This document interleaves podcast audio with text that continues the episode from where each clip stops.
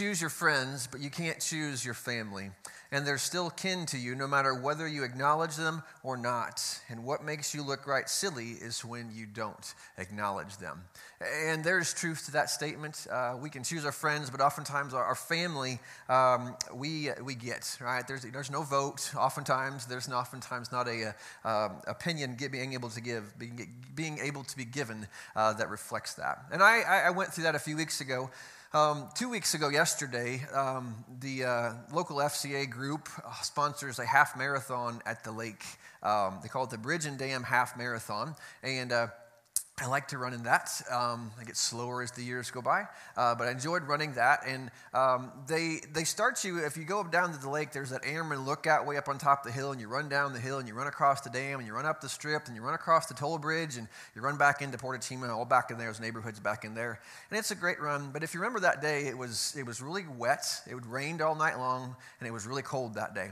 And so my one of my children, who will go unnamed um, in this uh, illustration uh, decided that uh, this child would like to run the 5K version of that, which just kind of just starts at the top of the hill, runs up the strip a little bit, and turns turns back around. And so the race started at very similar times, and and I I thought, okay, that's fine. I, I gave this child specific instructions that that we parked our van half mile or so up the strip. Uh, I showed him where I hid the keys, so that if he's done, because it was wet and cold, thought when you're done, you're gonna be done a long time before me. Go back to my van. You can turn it on, do whatever you need to do to stay warm. And mom, who was at another kid's event, will be there pretty soon to pick you up. And so uh, said child did t- such a thing. Uh, this child finished their race and uh, got back to the van, uh, turned the van on to warm up because he was, sorry, this child was really wet. And so um, the, the child warmed the child self up, and, uh, and then he, I'll just say he, and so then he proceeded to stay warm, and then mom came to pick him up. And so in the meantime, he's been sitting there for half an hour, 45 minutes or so. I'm out in the race, and the race was a really nice, it didn't turn out you're running, your, your body's producing heat, so you're not really cold until you come back out of like Port Chima and you go up the toll bridge. That's a, that's a pretty steep hill, and there was a big, strong north wind. It was really starting to get really cold then. And so I'm on that bridge, I'm about to die, it's cold, I'm frustrated, anxious to be done. And I get this text message that pops up on my phone that as I'm running along, this is a text message I get from said child says, Most of my stuff is still in your van, including my medal, and I think I left it running. Um, which means the van is still running. He had been picked up, and by our math, my van sit on the strip at the Lake of the Ozarks for an hour and 15 minutes running by itself. Um, so I, uh, that, I don't know, that didn't really help my mood as I was running up the hill thinking, I don't know if it's still there. Maybe somebody's out joyriding. I don't know who's going to steal my old Honda van, but it's gone. Maybe it's gone. Well, well, I had to run by it on the way to the finish line, so I stopped and quickly turned the key off. But it was nice and toasty and warm in there, and, and went back and finished the race, and, and all was well. And I, what I love the last comment, when I screenshot, I forgot that this part was a part. It says, "Mom said you called me a name," and I did, and so that was that was true, and that stays within the family. That's. Uh, what name that, he, that this child was called, okay? And so, um, family uh, can sometimes, so we're going to take uh, collection today for gas because I, uh, I'm low. And so, uh, so anyway, it was actually, it was, it was a funny thing. But, but things happen, right? When you put people together and you make them have to stay together for a long time, things happen along the way. And sometimes they're funny, sometimes they're struggle, sometimes they're hard. And that's true in your family. And yet, God comes along and the, the one image um, that as we kind of finish our look at this book of First Thessalonians that God continues to use over and over in through Paul's letter is family language, right? Remember back in chapter 2 when Paul says, I was like a father to you. Also in chapter 2, I was like a mother to you. And in the text we're going to read today, at least five times, he's going to refer to them as brothers and sisters. There's this family relationship that he uses to say, this is what God's intent for the churches to be like. And so, just like that brings some really good things, as Tim was talking about, I appreciated his words today. That oftentimes that brings a lot of really good things into our life, but sometimes that brings some frustrating, hard things that we have to work through and uh, ask God to help us through as well. And so, we're going to read the end of uh, Paul's letter to the Thessalonian Christians here in just a second. Um, And as we do so, I just want you to listen um, to the words that Paul gives them, because we're going to draw out four um, applications, four words of guidance that Paul leaves for us, I think, as we leave this letter behind, that I think can help us as we strive to be the best family we can be for God. Beginning in verse 12 of chapter 5, it's on the back of your outline. If you want to read it there, open your Bible, that would be an awesome thing, even yet, or you can look at it along with the screen here with me, okay? Chapter 5, verse 12 says this. Now we ask you, brothers and sisters, there's the family language again, right? To acknowledge or to respect or to know those who work hard among you, who care for you in the Lord and who admonish you. Hold them in the highest regard and love because of their work. Live in peace with each other. And we urge you, brothers and sisters, there's that family language again, to warn those who are idle and disruptive, encourage the disheartened, help the weak, be patient with everyone. Make sure that nobody pays back wrong for wrong, but always strive to do what is good for each other and for everyone else. Rejoice always, pray continually, give thanks in all circumstances, for this is God's will for you in Christ Jesus. Do not quench the Spirit, do not treat prophecies with contempt, but test them all. Hold on to what is good, reject every kind of evil. And so may God Himself, the God of peace, sanctify you through and through May your whole body, excuse me, your whole spirit, soul, and body be kept blameless at the coming of our Lord Jesus Christ. The one who calls you is faithful, and he will do it. Brothers and sisters, pray for us. Greet all God's people with a holy kiss. I charge you before the Lord to have this letter read to all the brothers and sisters. The grace of our Lord Jesus Christ be with you four pieces of advice that we're going to draw out of this text today that, that I think are helpful to us. And, and I think the, the, key part of this that I would just say at the beginning is that as you look at this list of things that help us to treat one another better, two of them have a lot to do with how we treat each other. But two of them very, very much tap into well, where do I find the resources to do this well? Well, it comes from this. And so, um, I, I, as we walk through this list, the four pieces of advice, and I'm thankful for a pastor by the name of Bill Kynes, who a couple years ago wrote an article that's kind of just talking about this passage, and his words were better than anything I had. So I just kind of leaned on his, his, his, outline and his wording of this, and I really appreciated it. I think it helped me, and hope it will help you too. Uh, it says this Here's the four things. I'll just give them to you up front here, then we're going to walk through each one of them. Verses 12 through 13 is about respect the leaders who guide you. Verses 14 through 15 is about love the stragglers who need you. Verses 16 through 18 is rejoice in the Lord who loves you. And, numbers, and verses 19 through 22 is depend on the Spirit that empowers you. So if you didn't get to all that, we're going to walk through those one by one here. Let's start with the first one. Paul begins in verses 12 and 13 with that phrase, respect the leaders who guide you. And so Paul comes and and he gives them encouragement to say, hey, part of a good church, if you're going to have a, good, strong community there in Thessalonica, there needs to be this relationship between those who lead and those who follow. And it needs to be a healthy one. And in every good family, there is a respect for authority, but there's also the good things the authority is doing, and, and there's a respect, and that cycle produces really good fruit in the course of a family. And that's true in church as well. That word that he uses, if you look at verses 12 and 13, he says, Now we ask you, brothers and sisters, to acknowledge. That little word acknowledge is, some of your Bible translations may use the word respect, some may use the word know. It's really just the idea just, hey, look around you. Who are those people? Because they're doing a hard job, and they need you uh, to encourage them, to pray for them, to help them do their job well. And so the recognize, to respect, to honor is the, is the tone of that word. And so, if you look in Acts chapter 20, verse 4, we don't know all of the names of who Paul was talking about. Uh, but when Paul was taking a, a, trip and delivering some money to the church in Jerusalem, there was two men, Aristarchus and Se, uh, Secundus, who were leaders from the church in Thessalonica. And uh, he, they went with Paul. So, men like this who would have served well, who, who loved the Lord, who loved the church, and were striving to help the church be what God wants it to be. And so, Paul says there are three things in this text that, that as you look through there, three things he says, he, this, is, this is why they, they deserve you seeing them and noticing them and, and encouraging them in their work. And, and the first thing is the word labor. They're working hard among you, uh, who care for you in the Lord, excuse me, for the, acknowledge those who work hard among you. Uh, that part of being a good leader is, is working hard for God and his people. It's not easy trying to lead and wrestle, not just with God and His Word, but also wrestling with, with God and, and the problems that come as you try to help people in life. It's a very noble calling. And, and so Paul says, hey, don't take that for granted uh, when, when, the, when these folks are doing that. So he says they're, they're laboring. There's also this idea of leadership who care for you and the Lord. Uh, that phrase is, is not a dictatorial phrase. They're, they're just pounding on the pulpit saying, this is exactly what you're going to do. But it's very much, if you read Paul's description of, of what leaders are in, in uh, 1 Timothy chapter 3, he talks about a person, a man who, who, who manages his house well, who leads his house well. And it's a very fatherly tone. It's a very gentle, humble, but firm, uh, saying, this is, this is, I love you, and so this is the way we, we need to go. There's this leadership he calls us to. Um, says, look for that. Uh, that's a challenge to us, anyone who has a title of leadership, but it's also appreciate that, acknowledge that, know that, see that when it's happening, and, and, and give thanks to God for it.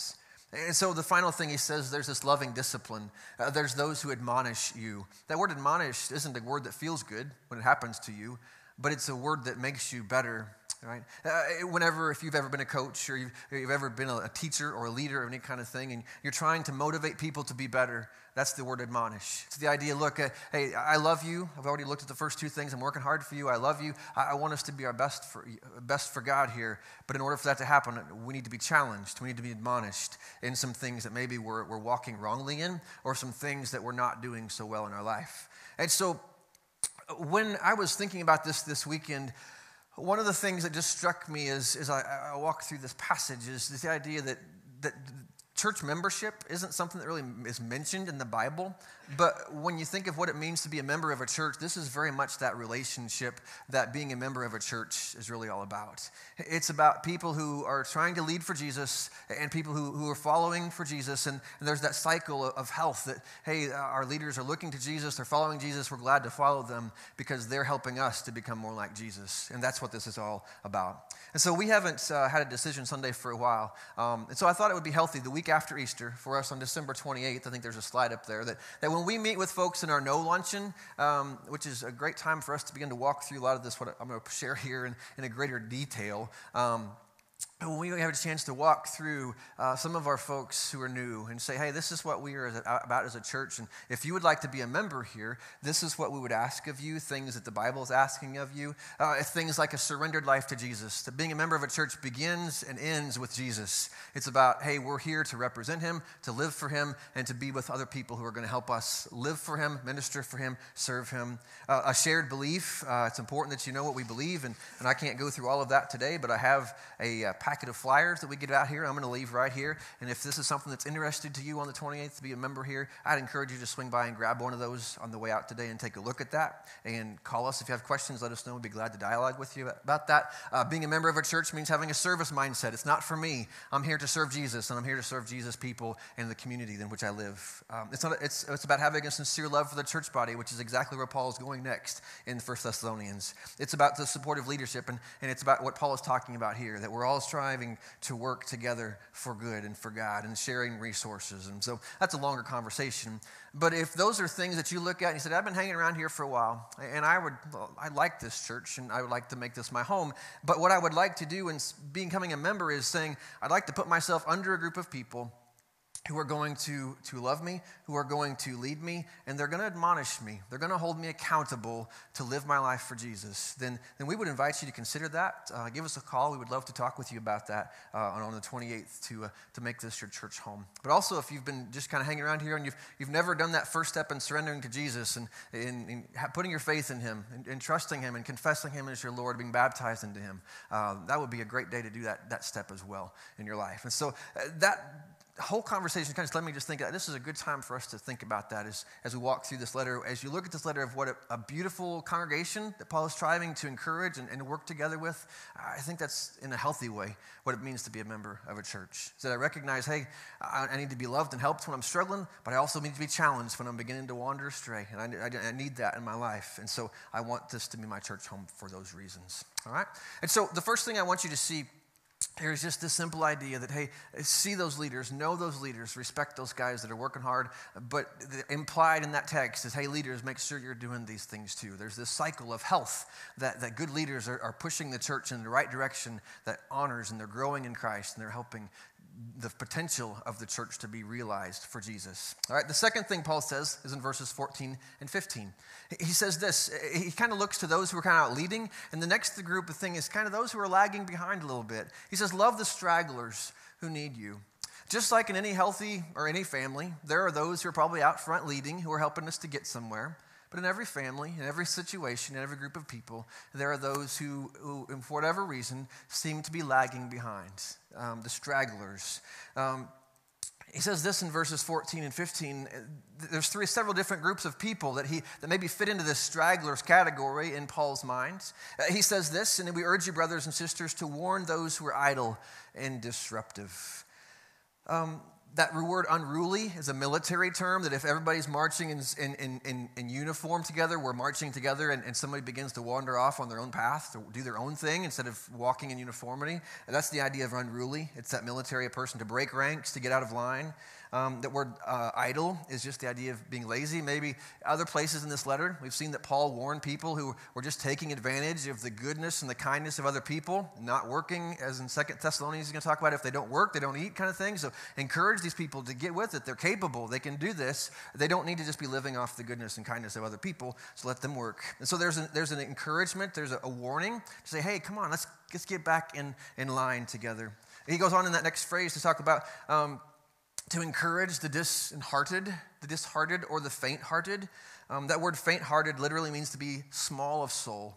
It's that idea of, of just a person, for whatever reason, they're struggling and life is hard. In the Greek Old Testament, this word refers to discouragement that comes through the trials of life. And doesn't life do that to us sometimes? We all find ourselves in this category. And the beauty of a good, healthy family is that we work to encourage one another in that.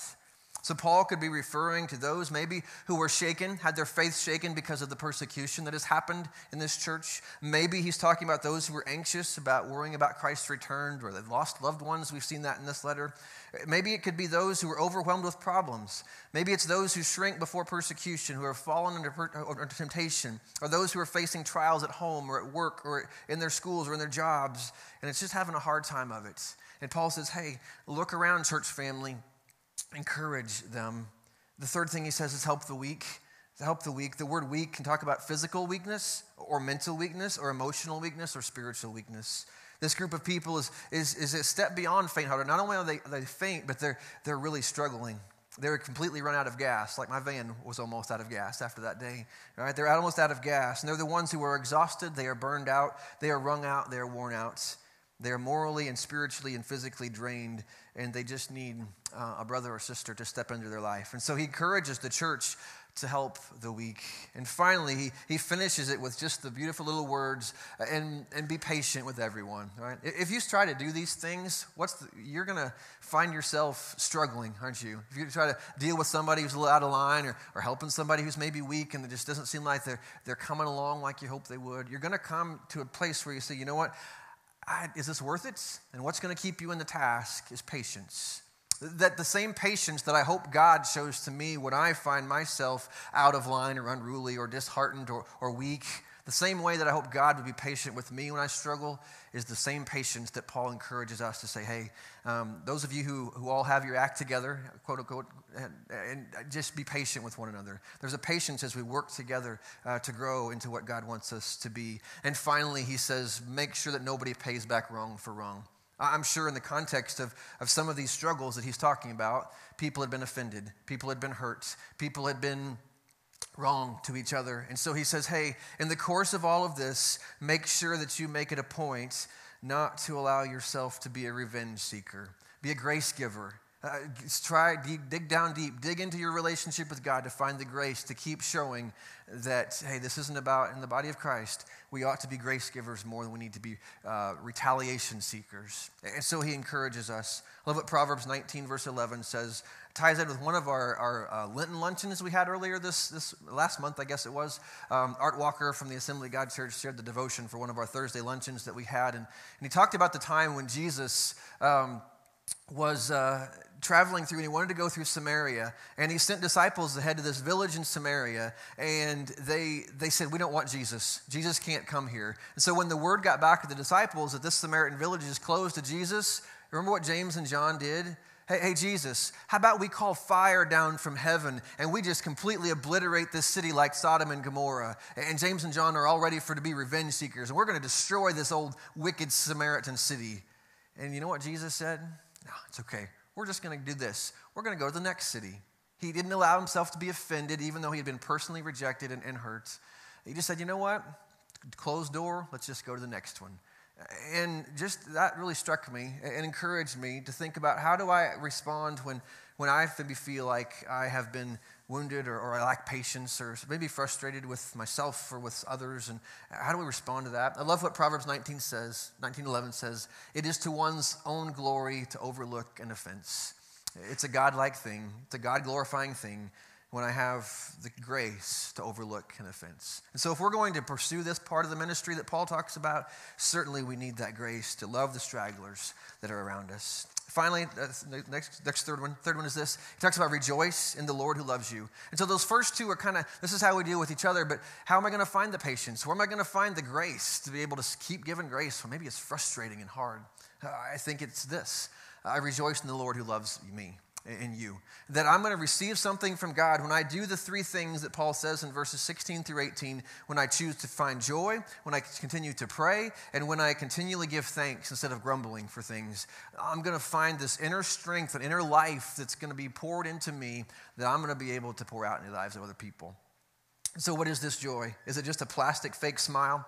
Um, what is this pray continually? Are we just supposed to become monks and, and pray 24 hours a day? What's he talking about? What is he talking about when he says to give thanks in all things? Is, is it one of those things, well, uh, that we just find these shallow things to give thanks for? What is he talking about? I think what he's really talking about in, in verses 16 and 18 is just simply what happens when you are known and you are loved by your Creator and your Redeemer, Heavenly Father. And when you are living in relationship with Him, all of a sudden you find this joy that is not this superficial happiness thing that our world is chasing. You find this deep joy that is rooted in something that has nothing to do with this world, that knows you are loved, you are cared for, you have a future, you have a presence, your past is forgiven. There's this joy that just comes from knowing God and being known by God. And so there's this deeper joy.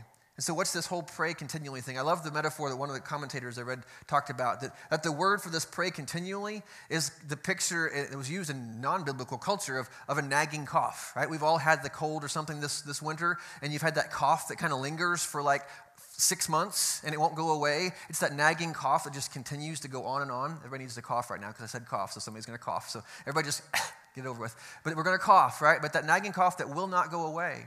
And so that's what Paul says when he says pray continually. So it's not this ongoing thing, but just throughout your day, when you least expect it, it just be a be a be a, a prayer. And it's just this conversational thing that knows that God is always there. And so if I'm going about my work, I can be thinking about talking to God, maybe about something that's going on. I'm in school, I'm at work, I'm at church, I'm at home, I'm by myself, I'm with others. God is only a prayer away. It's that ongoing dialogue between a child and, his, and their heavenly Father. And he says, uh, last, uh, but give thanks. Choosing gratefulness, there's always something. If Christ is your Savior and your Lord, there is always something to be thankful for. Maybe I don't give thanks for the things that I'm going through, but there's always something to be thankful for in the midst of it. And all you got to do is read Jesus, read Paul, the persecutions they face. But yet, what do you find Paul? Even just before he came to Thessalonica, he had been jailed and imprisoned in Philippi. And you remember the story. What's he doing after he's been beaten, thrown in the shackles, left in prison, midnight? What's he doing? He's giving thanks. God, thank you that I can suffer like Jesus suffered me. God, thank you that I'm not alone in this. God, thank you for the ways that you're going to work this out in ways I don't even understand right now. God, I can give thanks and I can worship you because you're bigger than this. So even through the really hard things, there's, there's a thankfulness that Jesus being in your life brings. And so rejoice in the Lord who loves you because when you do that, it begins to change your attitude. And so how do you be patient with people that are hard to be patient with? It's, it's about this, hey, God, you're look at what you're doing in my life, and I'm going to find the resources through that to be patient uh, or to, to be a better leader or to serve well the people that are around me. And finally, number four, um, where does this all come from? How does this work in our life? He, he, gets to this. Depend on the Spirit that empowers you, is the last thing. Depend on the Spirit that empowers you. There's just this encouragement in verses 19 through 22 that Paul encourages us and, and he uses this, this quench metaphor. I love that picture there. Actually, it scares me, actually, as I read that word. Do not quench the Spirit. What's that mean? That, that's the idea of a fire, right? Or a thirst, one of the two. You can pick either one. It's the idea of a fire. The Holy Spirit is oftentimes pictured as, as a fire in the Bible a fire that brings light, a fire that brings heat, a fire that brings energy to our life and energizes us to become what God wants us to be. And so God has pictured us through the Spirit to say, hey, I want to ignite your life and I want to warm your life, light, life and I want to illuminate it. I want you to become what I want you to be. But when we either choose to live in sin, or we choose to, to squelch what God wants us to be with one another, or if we don't listen to God's word, which I really think is the context of this phrase, what's the picture there? It's the idea of putting a lid on the fire or throwing water on the fire. It's the idea of quenching it, putting out something that wants to be large and consuming, but we quench it. Um, we, we diminish its effects or we squelch it completely. And so he encourages us to realize that there's a Holy Spirit who wants to be at work in your life to help you, but the warning is don't quench the spirits. And so he goes on to talk about, talk about what's that mean? Well, it means we need to listen clearly to God. He says, Do not treat prophecies with contempt, but test them all. Hold on to what is good and reject every kind uh, that's, that's, that's bad. so, this whole idea is, is this picture of prophecies. What's that mean? Prophecies are, are simply that someone who speaks for God, says, I've got a message from God. And he says, hey, we should be quick to receive that, but we also should be discerning. Just because someone claims to speak for God doesn't mean that their words match up with Scripture, doesn't mean that they're, they're there to, to edify for Christ, those that hear it, doesn't mean that, that, um, that other believers, or is there a community of, of fellowship that believes that? Does the person with the prophecy present it humbly? So we, we're called to be discerning in this passage as well but we're also called to be good listeners, to hear, to process, to think biblically, to think uh, holy, and to think godly, and to accept that which is really good. And if it's, if it's wrong, just to reject it, to put it aside. And so God gives in this passage, Paul gives in this passage, these, this description of a spiritually healthy family that is my prayer for us today. That we would respect leaders who guide you, that we would love the stragglers who need you, that we would rejoice in the Lord who loves you, and that we would depend on the Spirit who empowers you. So, how does the church measure up to that? As we go through life, the devil is always on the attack. We may be good one moment, but the devil's always lurking around, seeking to blow something up and to cause trouble, to cause division, to cause strife. And so, Paul, I think in Ephesians 4, um, encourages us with, this, with these words that make every effort to keep the unity. Uh, if you go ahead, next one, if you would that make every effort to keep the unity of the Spirit through the bond of peace. There's an effort that we have to make to make this hap- happen in our life. And so I would just simply go back and my prayer for us here today as we finish First Thessalonians and, and kind of think about, well, what, what is uh, this day in which uh, the work's going to celebrate next week? What is the difference does that make for us in, in the resurrection of Jesus? I love what Paul says in 1 Thessalonians 4, verse 1. We read it a few weeks ago. As for other matters, brothers and sisters, we instruct you how to live in order to please God. That's the heart's desire that we want, to please Him, as in fact you are living.